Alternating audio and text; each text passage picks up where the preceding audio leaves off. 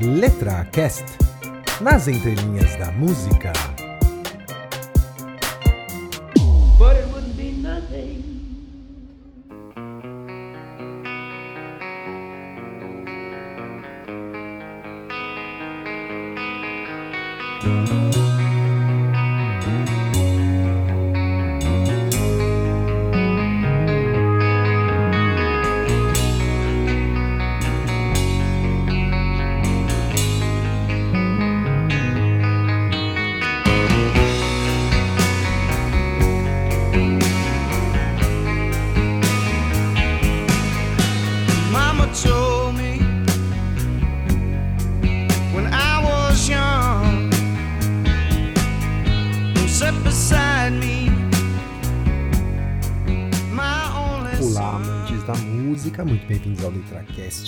Meu nome é Flávio Amâncio e no episódio de hoje eu vou falar de uma música de 1973 chamada Simple Man, da banda Leonard Skinner.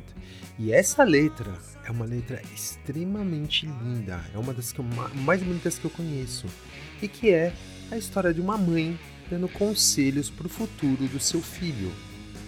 E é uma letra que ainda faz muito ainda sentido também se você é, conhecer a história da banda, né? É, que eu vou contar depois que ah, em si a, o Leonard Skinner, né, essa banda americana, ela foi atingida por uma tragédia inacreditável na vida deles, né? Só que sem dar spoiler, né? é, vamos analisar as entrelinhas, mas antes de se você quiser entrar em contato com a gente, escreve lá para contato@letracast.com.br, entra no nosso grupo do Telegram, vai lá no Telegram, procure Letracast, você vai achar nosso grupo. É, ou você manda uma mensagem pra gente no Facebook. Se tiver sugestão, é, se tiver é, é, qualquer crítica aqui, manda lá ver que a gente fica sempre feliz em ouvir. Então é isso aí, pessoal. Não vamos perder mais tempo e vamos analisar as entrelinhas da lindíssima Simple Man.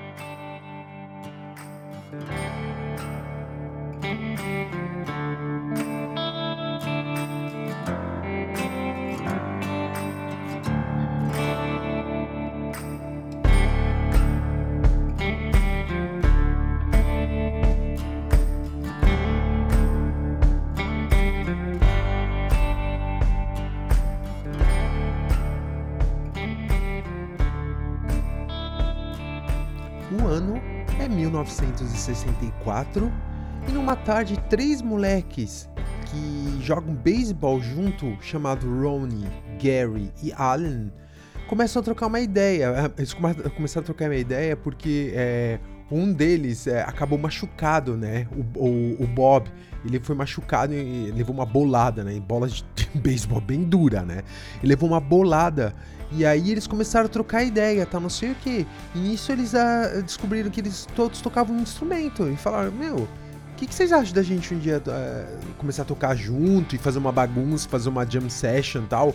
Vamos lá na garagem da, da casa dos meus pais, a gente pode lá fazer, tocar, tal, não sei o que, e ver se a gente consegue, se você consegue se entender, tal, não sei o que. E aí entrou toda a parte do contexto também, da época, né? Tava ali fazendo é, o que? 10 anos, 8 anos ali do começo do, do que era o rock and roll. O Beatles tava começando. Já tava. Tinha surgido já, né? Mas tava, tava começando já a explodir pro mundo inteiro, tudo. Então, você vê todo o, o, o- o- contexto, né? Molecada fazendo coisas de molecada, né? Rock transgressor contra os pais, sabe? todas aquelas coisas da época, né? E o que acontece? Justamente esses três caras formaram uma banda, né? E aí eles falaram assim, pô, é, tá, ok, então a gente tem um, já um guitarrista, né, que ficou o Gary, chama Gary Rossington. Aí teve o baterista, que como dito é o Bob, o Bob Burns. Aí você tem. Aí eles ah, chamaram outros caras. Chamaram um cara chamado Alan Collins, que era guitarrista também. Um chamado Larry Justrom, que era ah, baixista. E no vocal você tem o Ronnie Van Zandt. Né? Cara, com certeza isso daí é, é holandês, tá? É, fica a dica pra vocês. Quando vocês verem nome, nome né, de, de, de da Europa e tem Van, né? V-A-N é holandês. Quando tem Von, que é V-O-N, é alemão, tá? Então essa é a diferença. Inclusive, um pouco a gente sabe disso, tá? Holandês e alemão é muito próximo como língua, é, como é português e espanhol. E engraçado é que, geralmente, o pessoal que fala português consegue entender a galera que fala espanhol. Mas o pessoal que fala espanhol tem dificuldade de entender o pessoal que fala português. A mesma coisa na Alemanha, tá? É, alemão não consegue entender holandês, mas o holandês consegue entender alemão. É uma doideira, cara. Quando eu leio, quando eu leio o holandês assim, eu consigo entender tu, o que tá acontecendo de questão de contexto. Agora, falar e a pronúncia é totalmente bizarra holandês, né? Mas é, fica aí, de, é, fica aí para vocês. Fan é, é, é, é holandês e von é alemão. Bom, que que acontece? Então, eles formaram uma banda chamada My Backyard, né? My Backyard seria o meu quintal, né? Que foi basicamente onde eles começaram a tocar a banda, né? E aí, o que que foi? O que aconteceu? Eles ficaram lá cinco anos é, fazendo, uh, fazendo uh, é, show local, né? Banda local, né? Detalhe, esqueci de falar, tá? Eles foram formados na. A banda foi formada na Flórida, em Jacksonville, né? Eu achei pela vestimenta deles, pra, pra ser sincero, se você vê é, a vestimenta dos caras do Leonard Skinner, até shows recentes que eles usam é, uns chapéus assim, que eles usam. Até tem, tem cara que usa um, um, um, como se fosse um, um, gorro assim, com pele de animal tal. Eu achei que eles eram do interiorzão dos Estados Unidos, tipo Arkansas, essas coisas assim, mas não era. Os caras eram da Flórida. Pois bem, então eles ficaram lá cinco anos, né? Fazendo é, showzinho local, vai e vem, tá não sei o que. E aí eles decidiram primeiro mudar o nome da banda, né? Eles mudaram é, do The Backyards, aí eles colocaram o nome que era os, the, o, o, The Noble Five, que seria os, os cinco nobres. Depois eles mudaram de novo para 1%, né? 1%, né? Esse passou o nome da banda. Passou, passou seu nome da banda em 1968. Só que o que acontece? Em 1969 eles continuaram fazendo show localmente, tal, não sei o que.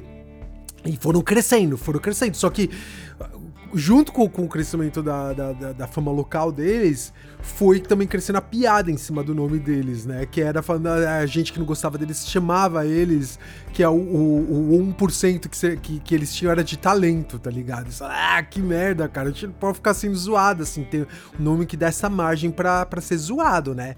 Então o que, que eles fizeram? Eles mudaram o nome pra banda de Leonard Skinner que eu fiquei muito tempo sem saber pronunciar o nome da banda, porque é um, um nome bem estranho mesmo quando você olha assim. Então, depois de muito tempo eu fui saber que era Leonard Skinner, mas que, que nome estranho é esse? Bom, existiram duas fontes para escolher esse nome.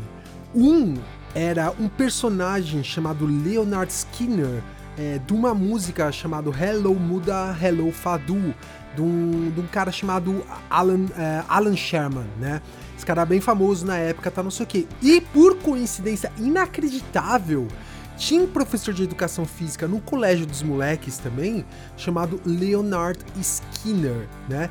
E esse cara, esse Leonard Skinner, ele tinha, ele, ele perseguia a molecada que usava cabelo comprido, não deixava, inclusive mandava pra diretoria, tudo. Os moleques estavam cabelo comprido, que era o caso de, do, dos caras do, do, do Leonard Skinner, né? Eles usavam cabelo longo e eles tentavam, inclusive, disfarçar o cabelo longo usando, tipo assim, é, gel, vaselina no cabelo, colocando bem juntinho. E aí, quando saiu da escola, dava aquela revirada no cabelo, os cabelos ficavam compridos de novo, né? E o mais engraçado que esse professor, o Leonard Skinner, ele, ele falava, ah, não era perseguição, ele foi entrevistado depois, não era perseguição minha com os moleques, eu tava é, colocando em prática a, a, a política da, da escola, né? A molecada não curtia ele, justamente que ficava perseguindo eles. Engraçado é que depois, no futuro, eles até desenvolveram uma- um relacionamento eh, bacana com esse professor, né? Tanto é que eles, inclusive, depois, posteriormente, até eh, convidaram o professor pra apresentar eles pro, pro, num show, né? Falando assim, ah... É agora com vocês, Leonard Skinner, né? O próprio professor chamando eles no palco, né? E ainda posteriormente, até no terceiro álbum deles, até é, o professor autorizou utilizar uma foto do, dele, né, na, no álbum deles, né? Pois bem, então, tá a banda ali formadinha, agora o nome Bacano, Bacanovski, né, que eles tinham já. Então, eles começaram a realmente virar uma banda top ali em Jacksonville. Todo mundo já, já conhecia eles, eles faziam shows locais, eles abriam ah, show para bandas famosas da época, né? Então, isso daí, querendo ou não, já vai chamando a atenção em si, né? Dando público também, mas também de empresas, né? Gravadoras que já começam a abrir o olho para esses talentos. O, o que destacou eles bastante na época foi que eles começaram a dar vida é, num tipo de som chamado Southern Rock, né? Que seria o, o, rock do sul, né? Porque a Flórida é no sul dos Estados Unidos, ali perto de Cuba. Inclusive a galera que foge de Cuba foge pra Flórida, que é perto, né? Então, o, o que que é esse som, cara? Era uma mistura louca. E isso você vai ver é, nas músicas que eu vou tocar mais pra frente, tá? É, que é uma mistura louca de country music com blues, é, com rock. Então, você vai ver que tem um pouco de tudo. É uma mistura bem louca que, que, que acaba criando esse som e essa identidade da banda. Como dito, isso começou a chamar a atenção da, da galera que trabalha na cena, né? Até que um dia, em 1972, eles ah, conheceram um cara que é músico, era escritor de música e produtor chamado Al Cooper, que era de uma banda chamada Blood, Sweat and Tears. E, e eles conheceram esse cara num show em Atlanta.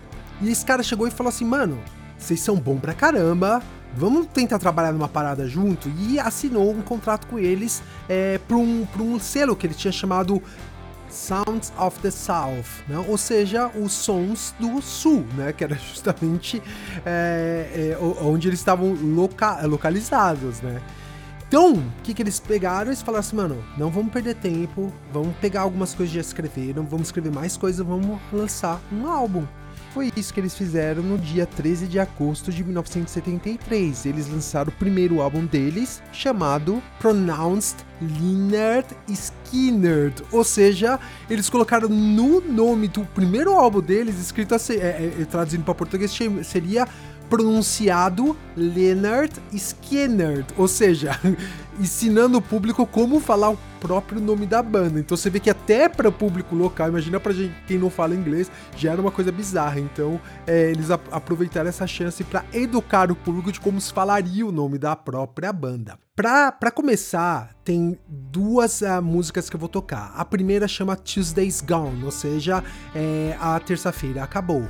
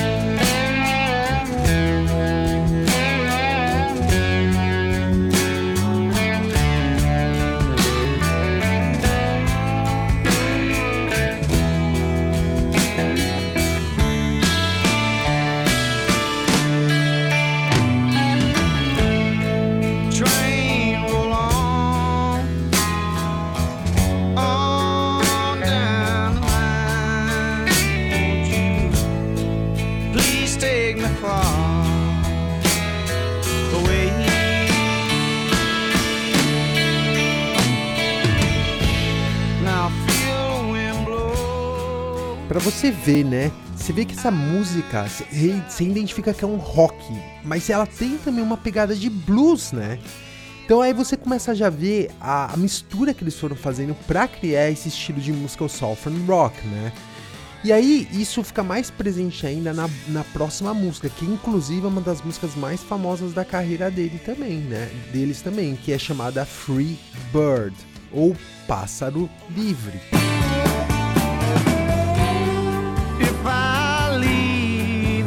Tomorrow,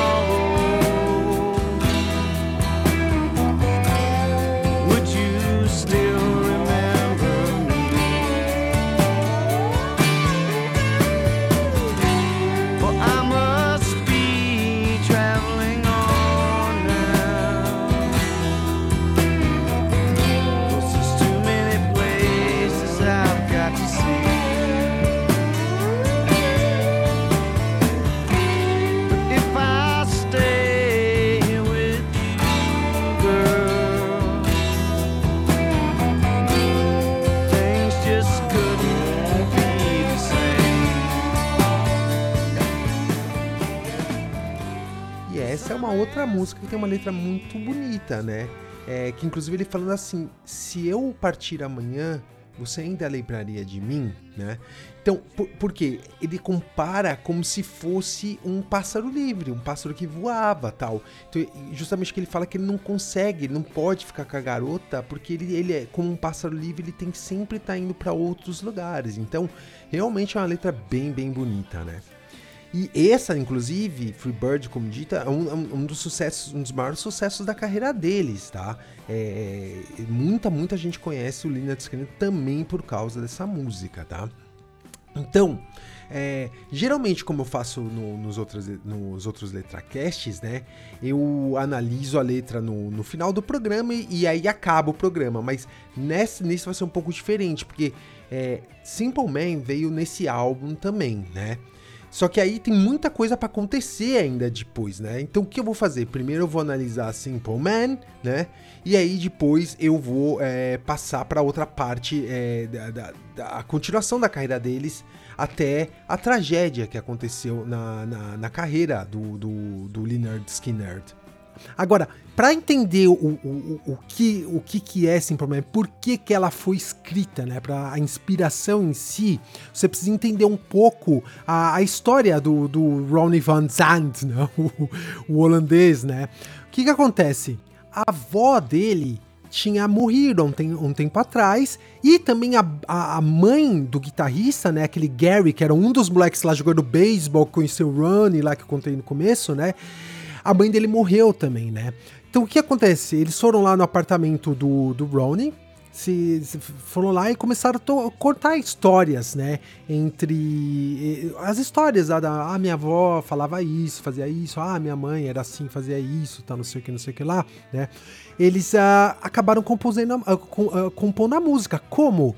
O Gary pegou e começou a fazer uma progressão de acorde, ah, de acorde na, na guitarra dele, que ele era o guitarrista, começou a fazer uma, uma, uma progressão de acorde. E o, o Ronnie foi lá e, e, escreveu a letra, baseado em todos os conselhos que essas mulheres deram para eles no passado da vida, né? E o mais interessante, eles gravaram isso, eles, eles compuseram a música, ou seja, a linha principal de acorde e a letra em uma hora, cara. Uma hora. Bastou isso para os caras é, é, é, comporem um dos maiores uh, uh, sucessos de, da, da, do rock, assim. Muita gente conhece a música sem problema, porque atinge muita gente. Como dito, é, atinge em particular pessoas que já muitas vezes perderam parentes, a mãe, a avó, tudo. Eu, no meu caso, eu perdi a minha mãe, como dito. Eu até, até a história, isso daí aconteceu na época que eu tava fora aqui do LetraCast, né? É, é engraçado que eu passei pelo mesmo processo, né? Uh, quando a minha mãe faleceu, né, em setembro de 2021, é, você passa um filme na sua cabeça, querendo ou não, né? É, de tudo que já aconteceu, coisa quando você era pequeno, os valores que sua mãe passou para você, os ensinamentos, tudo, tá não sei o quê. E eu lembro que a, a minha lembrança foi, o meu sentimento na época foi, eu fiquei aliviado por um lado, porque minha mãe estava muito doente nos últimos anos, muito doente. Então é acamada, tudo. Então é, é, muito triste assim, você ver uma pessoa que você já fez tanta coisa, brincou, pulou no colo, foi passear, tudo, é, ficar na cama, né? É definhando, querendo ou não, né? Então isso daí para mim foi muito triste ver isso acontecer. Por isso, quando ela morreu, ao mesmo tempo que eu fiquei muito triste, lógico, abalado, tudo, eu, eu, me deu uma sensação de alívio muito grande, porque eu sei que ela estava liberta de toda dor, de todo, é, é, todos os problemas que ela estava tendo nos últimos anos da vida dele, né, dela, né? Então você acaba fazendo esse flashback na sua vida, lembrando de tudo que foi falado, é, de tudo que foi ensinado, tá não sei o que. Então é justamente isso, né? Que estava passando na cabeça do, dos dois caras, né? O guitarrista que compôs a, a a, a melodia, que é, é um pouco triste, melancólica, assim, e a letra em si que reflete tudo isso. Então, sentado no apartamento deles, lembrando de tudo que aconteceu na vida deles e todos os conselhos que, que, a, que a avó e a mãe passaram para eles, eles foram lá e compuseram.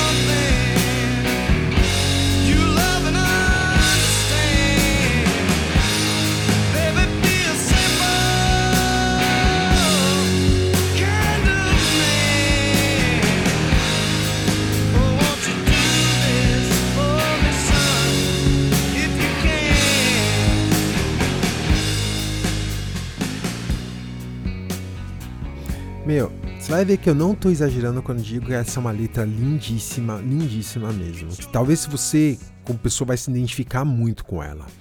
Ah, o primeiro verso começa assim: A minha mãe me disse, quando eu era jovem, sente aqui do meu lado, meu único filho, e ouça atentamente o que eu digo. E se você me escutar, isso vai te ajudar a ter dias ensolarados. Não tenha pressa, não viva rápido demais. Problemas virão e eles passarão. Vai encontrar uma mulher e você encontrará amor. E não esqueça, filho, existe alguém lá em cima. E aí chega a parte do refrão que ela fala assim: e seja um homem simples. Seja algo que você ame e entenda. Querido, seja um homem simples. Você não fará isso por mim, filho, se puder? Então, não tem muito o que interpretar na letra, né? Ela é totalmente direta, né? É a mãe falando assim, olha, senta aqui, ouça o que eu tô te falando, o que eu tô te falando é pro seu bem. É, isso vai te ajudar você ter dias ensolarados, dias bonitos na sua vida, se você seguir isso que eu tô te falando, né? Então, cara, é. é cara, fico até emocionado, mas é isso, né? É, é isso mesmo. Esse é o papel de pais que se preocupam, que cuida dos seus filhos, né? É você deixar um legado não só é, de de experiências, mas de valores que a sua vida, a sua criança vai levar para o futuro, né? né? Então, e aí no segundo, no, no, segundo verso, ela fala essa questão de você não viver muito rápido, não fazer as coisas muito rápido, porque tudo tem o seu tempo, né? E principalmente isso, que isso daí muita gente tem que entender, cara. Problema na sua vida vai vir, com certeza. Eles vão vir. A, a, vida é uma roda gigante. Você tá lá em cima às vezes, às vezes você tá lá embaixo. Espere que a sua vida seja uma roda gigante que te mantenha mais em cima do que embaixo. Mas sempre você vai passar é, pela parte de baixo da roda gigante. E por isso que eu falo sempre, né? Não humilhe as pessoas, não seja arrogante, tente ao máximo não fazer esse tipo de coisa, porque a vida. Hoje você tá em cima, hoje você tá olhando todo mundo de cima, se achando o máximo. Amanhã você pode estar lá embaixo. Então nunca trate com dizem ou pessoas que são diferentes de você, ou pessoas que têm a, a, é, é, um, como se diz, um condição social ou financeira diferente de você. Porque isso, cara, isso é babaca, isso é coisa de babaca fazer isso, entendeu? Nós somos seres humanos no final das contas e cada um tem a sua vida, cada um tem a sua experiência e cada um vai ter a sua lição de vida, vai, cada, um, cada um vai viver o seu karma nessa vida em si, né? Então ninguém é melhor do que ninguém nunca, né? E aí ele diz, ela diz também para ele encontrar uma mulher e que você vai encontrar um amor, né? E que no final das contas é uma, uma coisa mais religiosa, que ele fala, jamais se esqueça que lá em cima existe alguém, né? Lá em cima tem alguém, né? E aí você pode pensar, o que, que é esse alguém? Seria Deus? Ou seria eu, quando eu morrer, como a sua mãe, que vou estar lá em cima olhando por tudo que você está fazendo por você, né? Então, é, isso por si só, como você vê, a letra é muito direta. É uma mãe realmente sentada do lado do seu filho, abraçado com ele, dando os conselhos, né? E aí vem a, a, a, o refrão, né? Como dito, de você ser uma pessoa simples, cara. Seja uma pessoa simples. Procure o diálogo, não seja arrogante, é, tente ajudar os outros, né?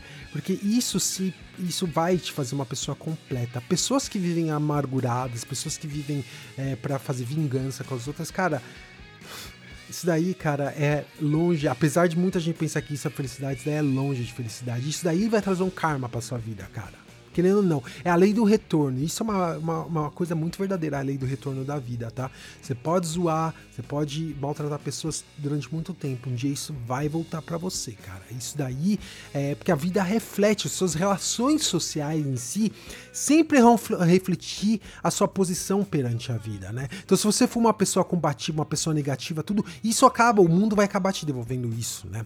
Então, na pior das hipóteses, sempre tente manter uma positividade. Ah, e isso é importante dizer. Logicamente, tem pessoas também, talvez você ouvinte, que ou tenha perdido a sua mãe muito cedo ou não tenha tido a possibilidade de conhecer a sua mãe, né? Então, é, eu espero que você tenha conseguido encontrar amor na sua vida por outras pessoas, através de outras pessoas, porque isso sim também é muito importante, né? É, você ter pessoas que te suportem, caso você não tenha tido um apoio dos pais, né? Um apoio emocional ah, desde pequeno, né? Então, por isso que é sempre importante, eu recomendo a vocês, se vocês tiverem filhos, é, isso é uma coisa que eu sempre procuro fazer, tente fazer o seu filho ter pessoas de contato, pessoas de referência dentro da sua família. Pode até ser amigo, porque tem amigos que você tem na sua vida que são seus irmãos, né? Ou suas irmãs, que são pessoas que pertencem à sua família. Tente as suas crianças é, é, ter contato profundo com outras pessoas que estão no seu ciclo social ou familiar. Isso daí vai fazer eles uma pessoa muito mais segura no futuro, porque eles não vão ser tão dependentes de pai e mãe é, na questão emocional. Isso daí ela vai ter, ou seja, você vai ter um, uma, uma, uma rede de pessoas, né? Uma rede é, para apoiar emocionalmente essa pessoa para o futuro. E no caso de acontecer alguma tragédia, por exemplo, se eu morro, eu, Flávio, morro, meus filhos estão aí, eu sei que eles vão estar amparados por outras pessoas, né? Que, que vão estar dando esse suporte para o crescimento futuro deles, né? Então, isso daí fica uma lição para você, não só uma questão de você ter tido uma pessoa física em si, mas se você não tiver tido um pai, uma mãe para te dar esse apoio, que você tenha encontrado na sua vida. E tente sempre construir essa rede de pessoas boas ao seu redor é, para que elas possam sim te apoiar no futuro, né?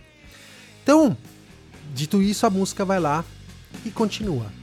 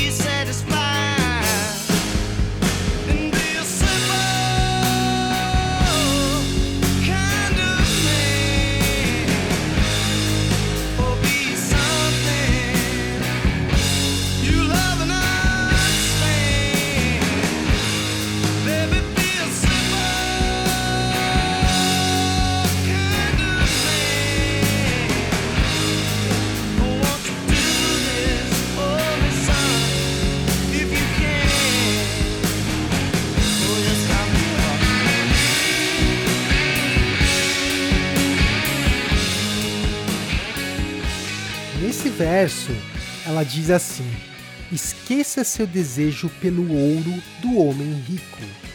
Tudo aquilo que você precisa está em sua alma. E você pode fazer isso se você tentar. Tudo que eu quero para você, meu filho, é que você seja satisfeito ou que você esteja feliz na sua vida, né? Então, olha que mensagem é, é forte, né? Tudo que você precisa estar na sua alma. Mas, meu, parada material é uma parada que você pode perder tão rápido. Se você tem o seu compasso moral, né? O seu compasso moral, desculpa, compasso, eu falei em alemão agora. Se você tem o seu compasso moral é, baseado ah, em bens materiais, cara, eu te falo que você não tem um compasso moral, tá? Porque isso daí pode desaparecer tão rápido. Ou seja, se você se relaciona com pessoas ou se você é, toma ações da sua vida basicamente pensando no material, você não tem um compasso ah, moral. Porque isso daí desaparece do dia pra noite. Você pode perder seu emprego. Você não tem mais nada. Você entendeu? Depois de um tempo. Você não consegue se recolocar no no mercado de trabalho, você perde tudo, né? Ou se acontece algum tipo de conflito, uma crise, é, uma crise econômica federal, que você perde tudo. Se você não é uma pessoa que construiu uma parte emocional muito forte na sua vida, cara, você perde tudo de dia pra noite, assim como você perde o dinheiro de dia pra noite. Então, é isso que ela fala. Você não deve ter esse desejo pelo ouro do homem rico, né? O, seu ouro tá dentro da sua própria alma, né? E no final ela diz que ela tudo que ela quer pra você e tudo que um pai quer pro filho dele, pro seu filho, pra sua filha, é que eles sejam pessoas satisfeitas, que sejam pessoas felizes. Essa é a maior realização que você pode alcançar, tá?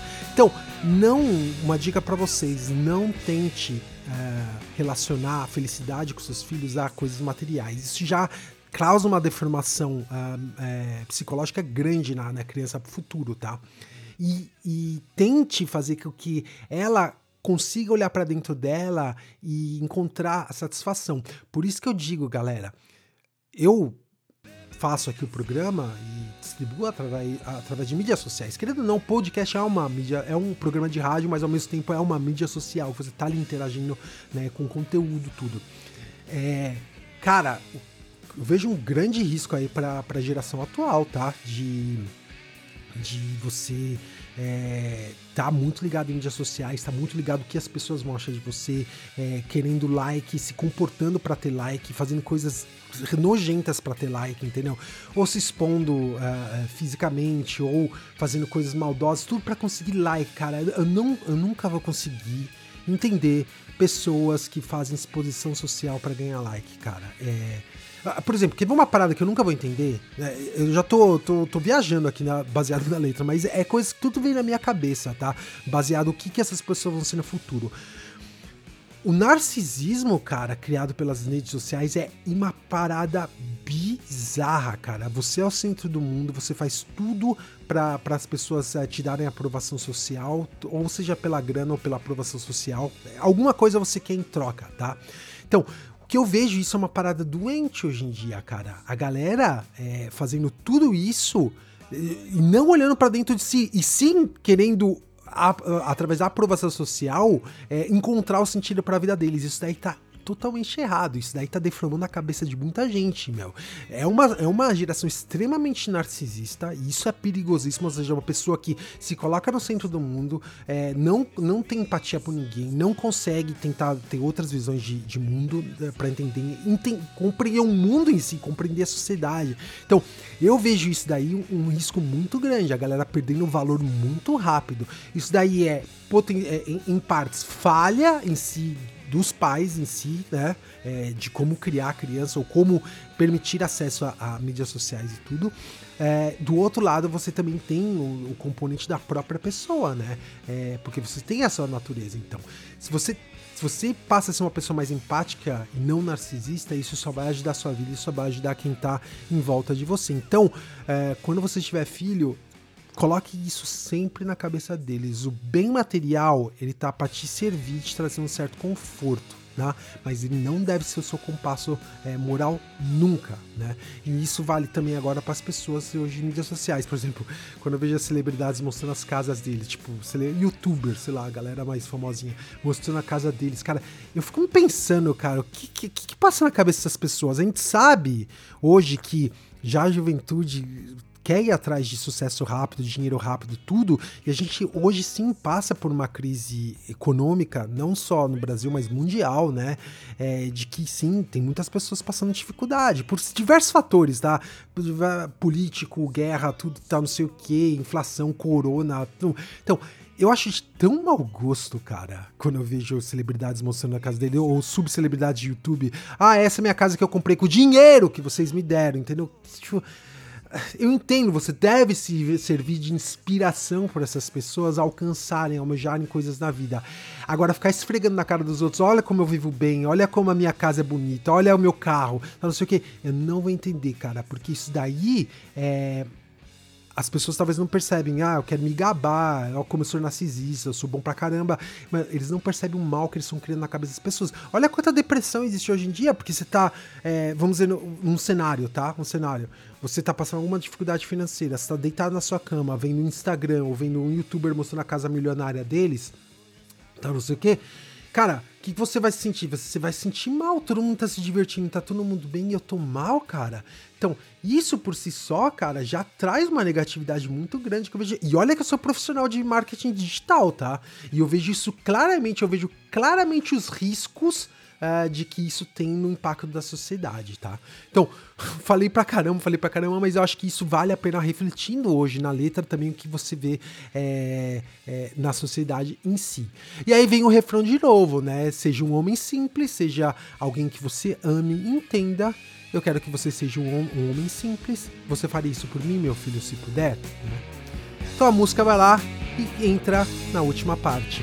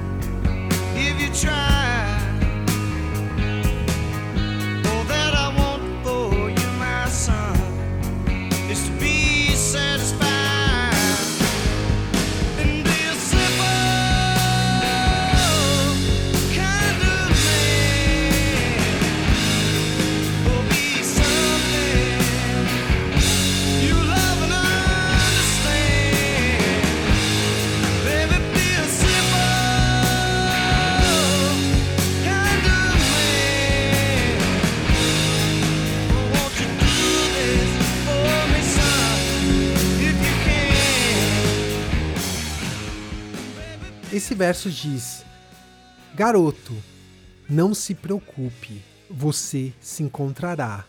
Siga seu coração e nada mais. E você pode fazer isso se tentar. Tudo o que eu quero para você, meu filho, é que você seja satisfeito. Né? Então, de novo, aí você está dizendo, ela está reafirmando outra coisa, né? Cara, isso é importante, tá? Quanta gente anda perdida na vida, ou seja profissionalmente ou socialmente, você não consegue se e- e- entrar em grupos sociais, entrar em, em rodas de amigo por algum componente talvez que você não consiga, né? É, isso acaba fazendo a pessoa se sentir mal, né? Então, o que ela diz é não se preocupe, você vai se encontrar, tá? Um dia você vai se encontrar. Né? É, você tem que ser- seguir o seu coração e nada mais. Isso eu te digo de novo, galera, de novo. Siga a sua natureza, não mude a sua natureza pra agradar ninguém. Isso vai só te trazer miséria. Isso eu te falo, miséria psicológica, miséria em todos os aspectos, tá?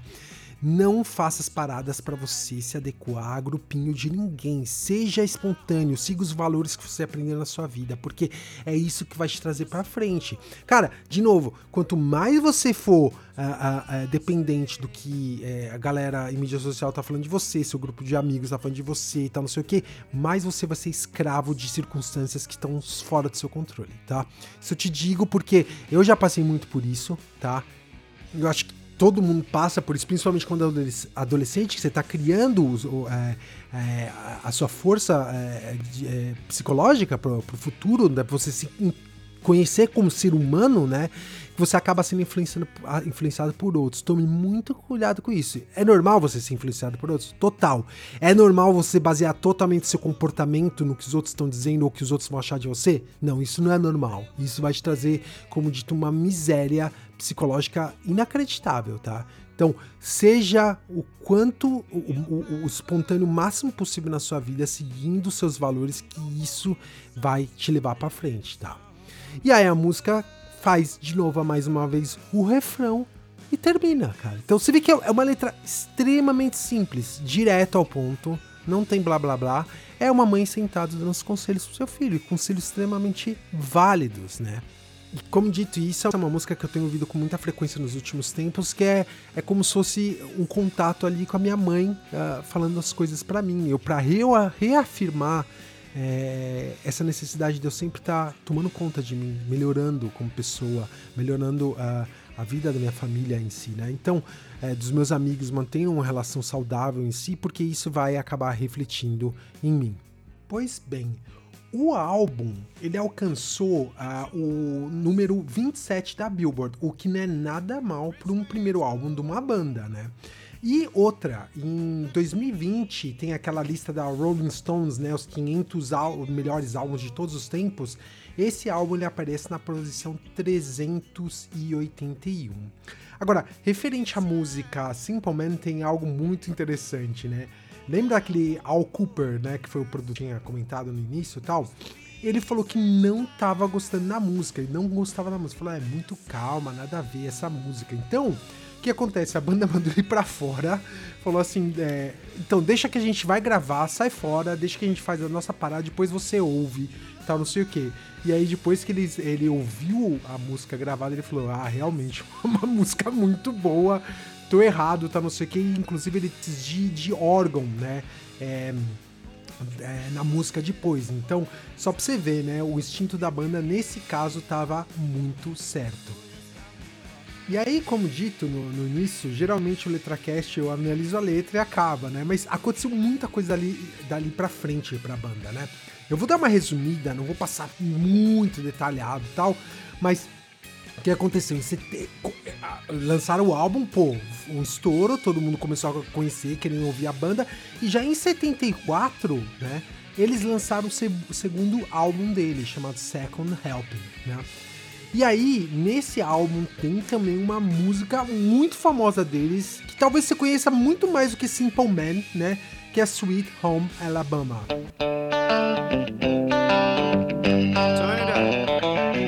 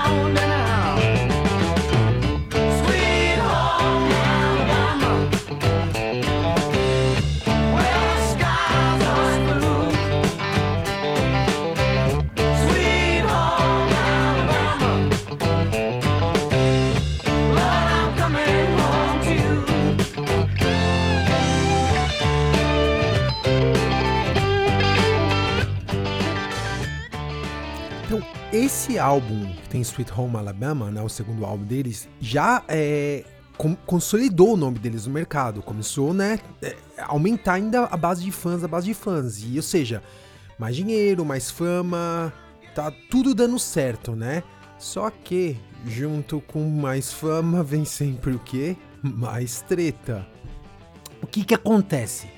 Ali eh, já começou a quebrar várias coisas na banda, né? O, o álbum foi gravado em 17 dias. Tá, isso daí, mano, pra quem conhece de estúdio, tudo é muito rápido, tá?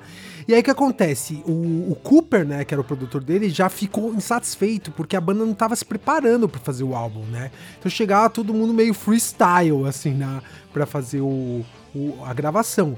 E aí o cara falou, você quer saber, mano? Tô fora, não tá rolando, é, ah, se resolveu entre vocês, tô, tô saindo da, da, daí da, do, da relacionamento com vocês, né? E aí, nessa época também, quem saiu foi o guitarrista da banda. É, o, o- o- o vocalista Van Zandt, né? Ele foi preso junto com o Rodents numa apresentação e passaram a noite na cadeia. Eles, no outro dia eles foram fazer o show e o Rod não, tocou, não trocou as cordas da guitarra do, do, eh, do guitarrista, né? E quando ele tava fazendo show, quebrou a, a da guitarra, né? E aí quando foi, é, tal, não sei o que, aí o, depois do show, tal, o Vincent começou a zoar o, o vocalista, começou a humilhar ele na frente da banda, aí o cara falou, você quer saber, mano? Tô fora dessa merda, pegou e saiu fora, né? Então, aí você já vê que, que aí isso daí foi uma constante depois de brigas, assim, dentro da própria banda. Nesse mesmo período foi que o baterista também saiu da banda, o Bob Burns lá, que tinha, é, que tinha feito parte do, do, do, do início, né, é, da banda, tal, na fundação. Ele teve, teve, mano, ele entrou em parafuso, né, durante uma, uma, um- uma turnê que eles estavam fazendo na Europa. O cara pegou e falou, mano, tô, tô cansado dessa porra, tô saindo fora e saiu fora, mano. Então você vê que começou a se desfazer a banda quase, né? Quando foi em 76, né?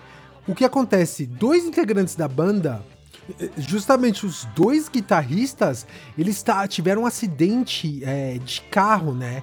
É, é foi meio até que grave. Ninguém morreu, tá? Não sei o que, mas o que acontece? Aí começou a aparecer o que pra, pra, pra, pra vida da banda, né? O que acaba sendo a derrocada de muita gente e muita banda.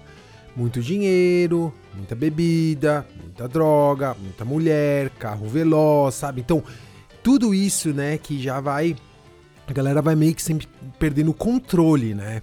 Então, teve aciden- esse acidente de carro aí, mano, que quase matou os dois malucos e deixou, né? Na época, o Ronan Van Zandt puto, né? Porque, mano, dava, dava pra ver claramente que tava gente que não tava sabendo lidar com fama e com dinheiro, né? E em 77 eles lançam mais um álbum chamado Street Survivors, né? Ou seja, sobreviventes da rua. E para esse álbum eles é, compuseram uma música chamada That Smell, ou seja, aquele cheiro, e que falava exatamente sobre abuso de, de dinheiro, abuso de droga, tudo aquilo que ele viu que estava acontecendo com a banda.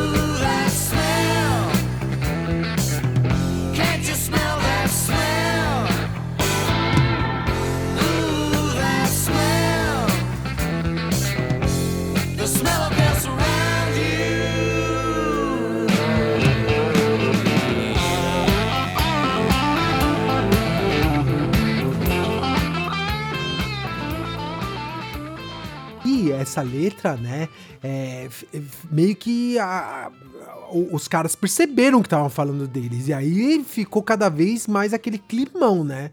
E detalhe que vai valer isso daqui depois, mais pra frente. Você vai guardar esse detalhe pra mais pra frente, daqui a pouco no programa, tá? No refrão ele fala assim: Ó, aquele cheiro. Você não consegue sentir aquele cheiro? Aquele cheiro. o cheiro de morte está ao nosso redor, né? Então isso ele fez referindo, né, ao acidente de carro, mas isso daí uh, depois uh, teria um significado muito maior é, para a banda. Então, o álbum foi lançado no dia 20 de outubro de 1977. E aí o que acontece? Como eles já tinham um bom nome no mercado, eles começaram a ser requisitados para fazer show em tudo quanto é lugar, né? Porém, eles estavam com meio um, um, sujo meio um, um sujo meio nome. um nome meio sujo no mercado, porque eles fretavam voos, né? Só que o que acontece? Várias empresas estavam já se recusando a trabalhar com eles, né? Ou oferecer voos privados para eles, porque eles já estavam sendo conhecidos por aquilo que eu tinha te falado, né? De beber pra caramba e começar a fazer um monte de coisa doida, né? Inclusive tem um incidente sério que eles tentaram abrir a porta do avião para jogar um cara da equipe deles com que eles estavam brigando lá, tudo bêbado, louco no avião, tentaram abrir a porta para jogar o cara, mano. Então, qual que foi a solução? Ficar viajando de busão? Não rola, mano. Os Estados Unidos é um país gigante, né? Qual que foi a ideia deles? Comprar um avião, lógico, né? E aí o que acontece? O uh, manager deles, né, chamado Peter Roach, ele, ele foi tal, foi, foi procurar avião para comprar, né? Falou, bom, lógico que a gente não é mega multimilionário, então a gente tem que comprar uma coisa que dá para pagar, né? O que que acontece? Eles compraram um avião de 30 anos de idade, um avião velho pra caramba, já chamado Convair CV240. Ó, pra você ter uma ideia, né? Eles pagaram. você tem noção da inflação que, que o dinheiro teve de lá para cá, né? Eles pagaram nesse avião três parcelas de 5 mil dólares, ou seja, 5, 15 mil dólares só avião é de vocês, né? Então, o que acontece? Compara esse avião velhaço que curiosamente quase foi comprado pela banda Aerosmith, que é, que é a banda lá do Steven Tyler, né? Você sabe de quem eu tô falando, né?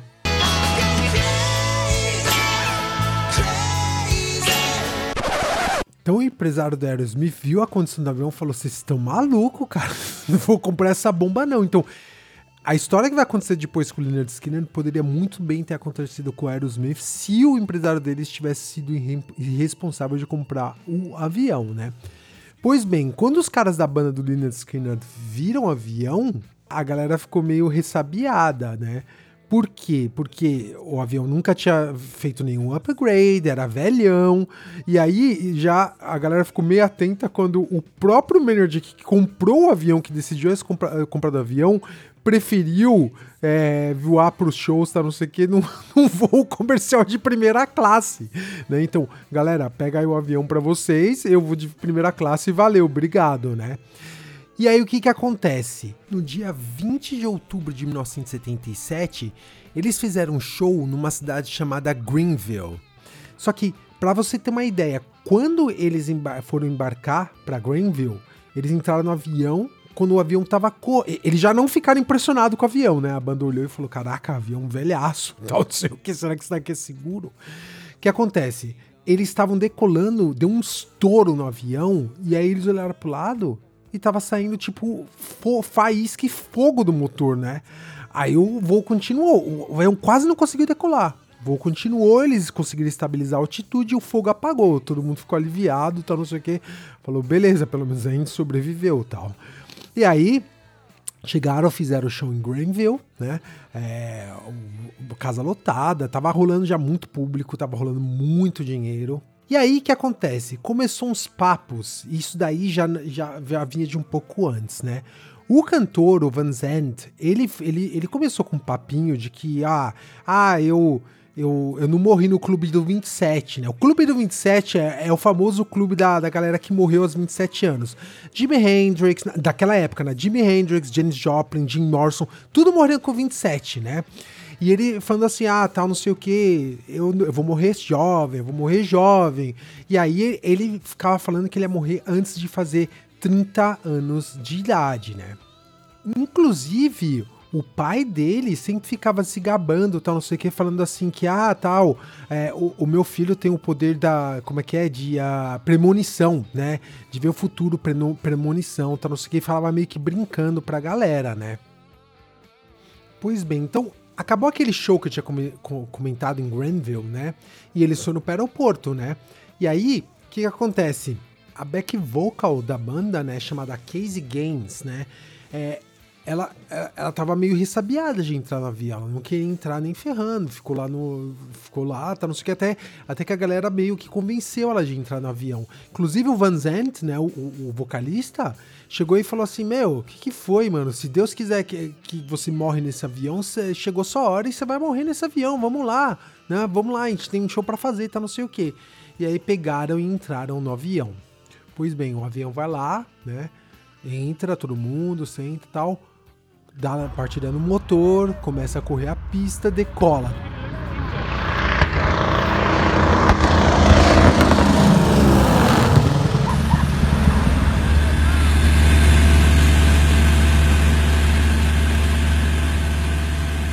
A Livian decolou sem altas aventuras, né? Detalhe, tinham 26, né? é, pessoas a bordo desse avião, né?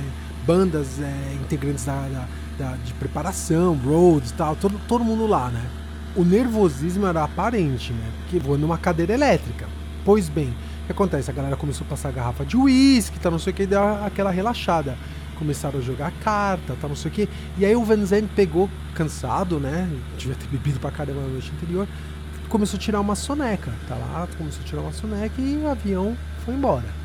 E aí, um dos roads da banda, é, chamado Mark Frank, ele falou que ele viu pela janela o mesmo motor que tinha pegado fogo na- no dia anterior, né? é, na decolagem e tal.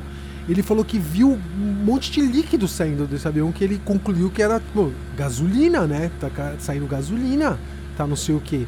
No momento que ele viu, pouco tempo depois, o, o- o motor faz.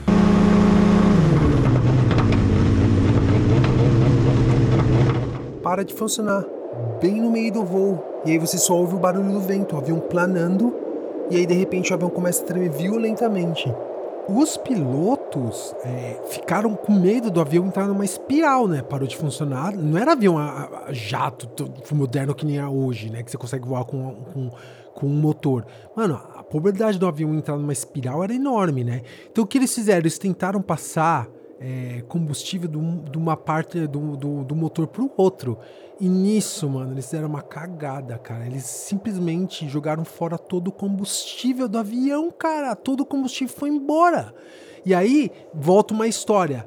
Lembra que eu falei do Aerosmith que eles tinham, é, tinham ah, quase comprado avião? O empresário deles falaram que quando eles estavam visitando o avião, tá, não sei o antes do voo tal, eles viram os dois pilotos é, passando garrafa de uísque um pro outro, um pro outro. Então aí surge o rumor que falam, é, então, justamente os caras ter jogado todo o combustível fora mostra que talvez a história fosse verdade. E aí o que acontece? O baterista que, chama, que chamado Artemus Pyle, né, que substituiu aquele Bob, que era o, o- o integrante original, ele era um piloto também. Então ele entrou no cockpit, né, e aí galera, tá tudo bem? Tipo, não sei se vocês perceberam, mas ah, pararam de funcionar os dois motores, né? E aí ele falou que viu nos olhos do- do- do- dos dois pilotos um mega medo, assim, né? Então o que acontece? O piloto falou, meu, volta pra trás e manda todo mundo apertar o cinto de segurança, né? E aí ele foi pra trás e falou, galera, vamos apertar o cinto de segurança que provavelmente a gente faz um pouso de emergência aí, né? Inclusive, ele acordou o Van Zandt que tava dormindo, né? E falou que o cara meio ficou meio puto que tava dormindo. Falou, mano, deixa eu dormir, caramba, tá não sei o que os caras. Não, o avião tem uma emergência, a gente vai pousar. Falaram que ele tava mega, mega calmo, né? E aí o que acontece? o, avi o, o, o aeroporto, não tinha nem aeroporto para eles pousarem perto. O aeroporto que tinha ficado para trás estava 17, é, 17 milhas, né? Mais ou menos uns quase 30 quilômetros atrás deles, né?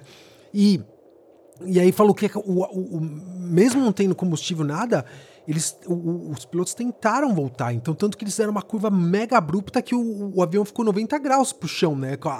Basicamente, todo mundo olhou pra janela viu o chão, né? Fez uma mega curva e começou a tentar voltar pra pousar no aeroporto.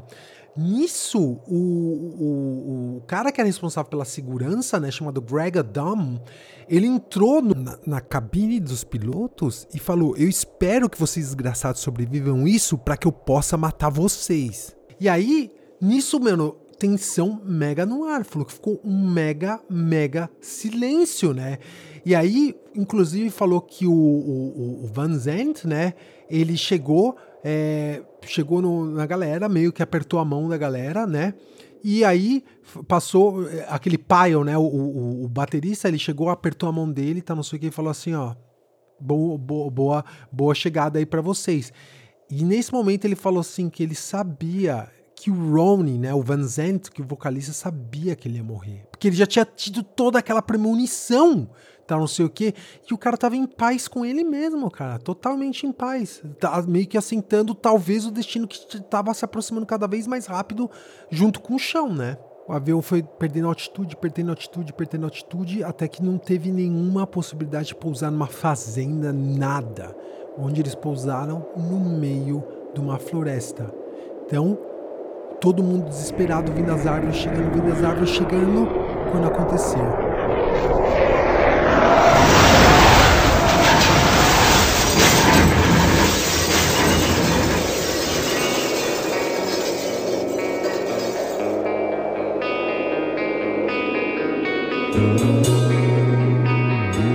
A profecia de Ronnie Van Zandt estava correta. Ele morreu 87 dias antes de fazer os 30 anos que ele tinha determinado como, o, como o limite da vida dele, né?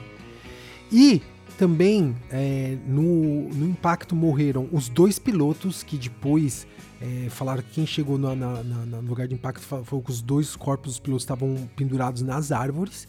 Morreu também o guitarrista Steve Gaines e morreu Casey Gaines, que era aquela menina que não queria entrar no avião, cara. Ela foi jogada para fora, né? E o, o, avião, quando bateu, ele se arrastou ainda mais de quase 200 metros, né? No meio das árvores, tudo. Então, é, morreram essas três pessoas, mais os dois pilotos. Então, a profecia ali estava cumprida. E a, agora, pra você imaginar o desespero dos sobreviventes, né? Quando tudo meio que assim chegou a um fim, parou o avião, tudo, todo mundo machucado, as pessoas começaram a se levantar. Quem, quem tinha condição de se levantar, né? Então o que acontece? O baterista e, e mais uh, o road da banda e mais um outro cara que tava junto, eles uh, viram uma fazenda próximo. Antes de, cair no, antes de cair no meio da floresta, eles viram uma fazenda próxima. Então eles meio que se orientaram por isso. E eles atravessaram. Isso, detalhe, era noite, tá? Já tava noite, tá? Porque é, eles levantaram, era 5 da tarde, né?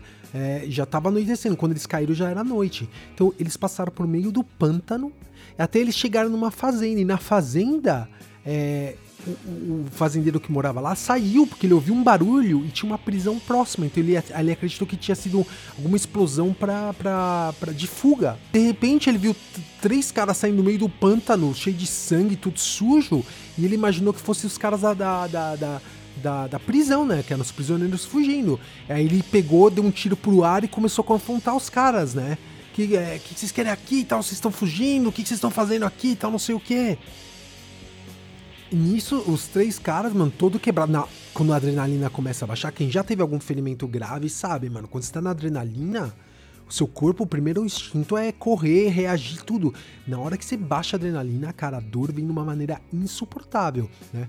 Então o, o, o fazendeiro ficou meio, é, meio, assim, não sabia se era verdade ou não, ficou olhando para eles. Aí quando, quando, ele começou a ver o, o machucado dos caras, ele realmente acreditou que de fato teria sido um, um, acidente de avião junto com a explosão que ele tinha ouvido, alguma coisa, um som muito, muito grande, né? Então o fazendeiro começou a reunir uh, os vizinhos, tudo já, já veio helicóptero, tudo, e quando viu já tinha mais de 100 pessoas né, ajudando lá no resgate da galera. E o mais doido assim, é ju justamente pelo avião não ter combustível, até se ter explosão, isso não foi explosão, foi um estrondo, porque não teve explosão, o avião estava sem combustível nenhum, né? Justamente esse fato foi que salvou a, a vida de 20 pessoas ainda que estavam no avião. Se tivesse tido explosão, já era. Provavelmente ia morrer todo mundo, ou a grande maioria, né? A banda, então, como dito ali, é praticamente cessou, né? Como, como existia uma tragédia dessa sem, sem precedente, assim. É, até, até onde estava conhecendo uma banda bem famosa americana que estava começando a morrer assim, todo mundo do nada. Bom, se bem que eu tinha no programa American Pie eu tinha falado lá da, da, da morte do, do Labamba, do Rich Valens, né? É, então era uma coisa que já tinha acontecido, mas não uma banda inteira assim uma vez só, né? É, tem vários integrantes ali que, que, morreram. Então, o que acontece? O álbum deles tinha sido lançado, Street Survivors, por acaso foi o álbum que alcançou o maior sucesso, alcançou o número 5 da Billboard, porque logicamente a comoção fez com que vendesse mais, então não sei o que, né? Então, posteriormente, o que, que aconteceu? É, dez anos depois, a banda é, voltou ativa, né? A banda fez um ato de 10 anos. Quem voltou a cantar é, é, pra banda foi o irmão do, do Ronnie Van Zant, né? Que era o Johnny Van Zant. Tanto que se você for no YouTube colocar Simple Man, tem uma apresentação deles ao vivo, né? É, quem, o único uh, membro original da banda é o guitarrista, um que tá com chapéu, um guitarrista, né? E quem tá cantando é um cara, inclusive, muito parecido com o irmão dele, né? O Ronnie, né? O Johnny, que canta muito bem, diga-se de passagem, né? E posteriormente, então a banda voltou a fazer show em 87 e a morte continuou seguindo alguns dos membros da, da banda, né? O guitarrista, chamado Alan Collins, ele, olha que bizarro, ele perdeu a, a mulher dele, a mulher dele morreu é, devido à complicação de gravidez, quatro anos depois do acidente. Depois ele ficou, é, ele ficou paralítico no acidente de carro e depois morreu em 1990 de pneumonia. Já o baixista, chamado Leon Wilkinson, ele ele foi, ele foi morrer em 2001 de abuso, anos e anos de abuso de droga. Então, a saúde dele já estava debilitada ele morreu. O mais bizarro é que esse cara, o baixista, ele, ele ficou entre a vida e a morte. E ele teve duas paradas cardíacas enquanto ele estava sendo operado. E durante é, é, esse tempo que ele ficou né, é, né, desacordado na operação, ele falou que viu ele sentado, né? É, em cima de uma nuvem com o Ron Van Zandt, com o vocalista que morreu no acidente, né? É, e falou que o, o, o Ronnie falou para ele assim, mano, o que, que você tá fazendo aqui, mano? Sai fora, não é a sua hora. Vai lá, desce lá que não é a sua hora. E falou que o cara depois voltou pra vida, né? Então, cara, essa foi uma, uma, uma, morte que é uma morte assim, um acidente, né, da, do, do Leonard Skinner que marcou na época, foi muito chocante para muita muita gente, né? É, e no final das contas, é, quando eles voltaram em 87, eles inclusive dedicaram a música Simple Man pro Ronnie Valsant, que morreu nesse acidente, que foi um dos compositores dessa música muito, muito linda e que tem essa mensagem maravilhosa por trás. E aí que você vê, né, como o ciclo se fecha, né? Todos aqueles conselhos, tudo que ele, que ele ouviu, né, na, na música, né, da, das falecidas, né, no caso da época da composição da mãe do guitarrista e da, da avó dele, depois fechou o ciclo que ele foi então pro outro lado da vida junto com essas duas pessoas que foram inspiração para a música. Então, é isso. Eu espero que vocês tenham curtido bastante o programa. Eu espero que vocês fiquem muito bem e até a próxima letra é uma morte, assim, um acidente, né, da, do, do Leonard Skinner que marcou na época, foi muito chocante para muita, muita gente, né? É, e no final das contas, é, quando eles voltaram em 87, eles inclusive dedicaram a música Simple Man pro Ronnie Valsant, que morreu nesse acidente, que foi um dos compositores dessa música muito, muito linda e que tem essa mensagem maravilhosa por trás. E aí que você vê, né, como o ciclo se fecha, né? Todos aqueles conselhos, tudo que ele, que ele ouviu né, na, na música né, da, das falecidas, né, no caso da na época da composição da mãe do guitarrista e da, da avó dele. Depois fechou o ciclo que ele foi então pro outro lado da vida junto com essas duas pessoas que foram inspiração para a música. Então é isso. Eu espero que vocês tenham curtido bastante o programa. Eu espero que vocês fiquem muito bem e até a próxima letra.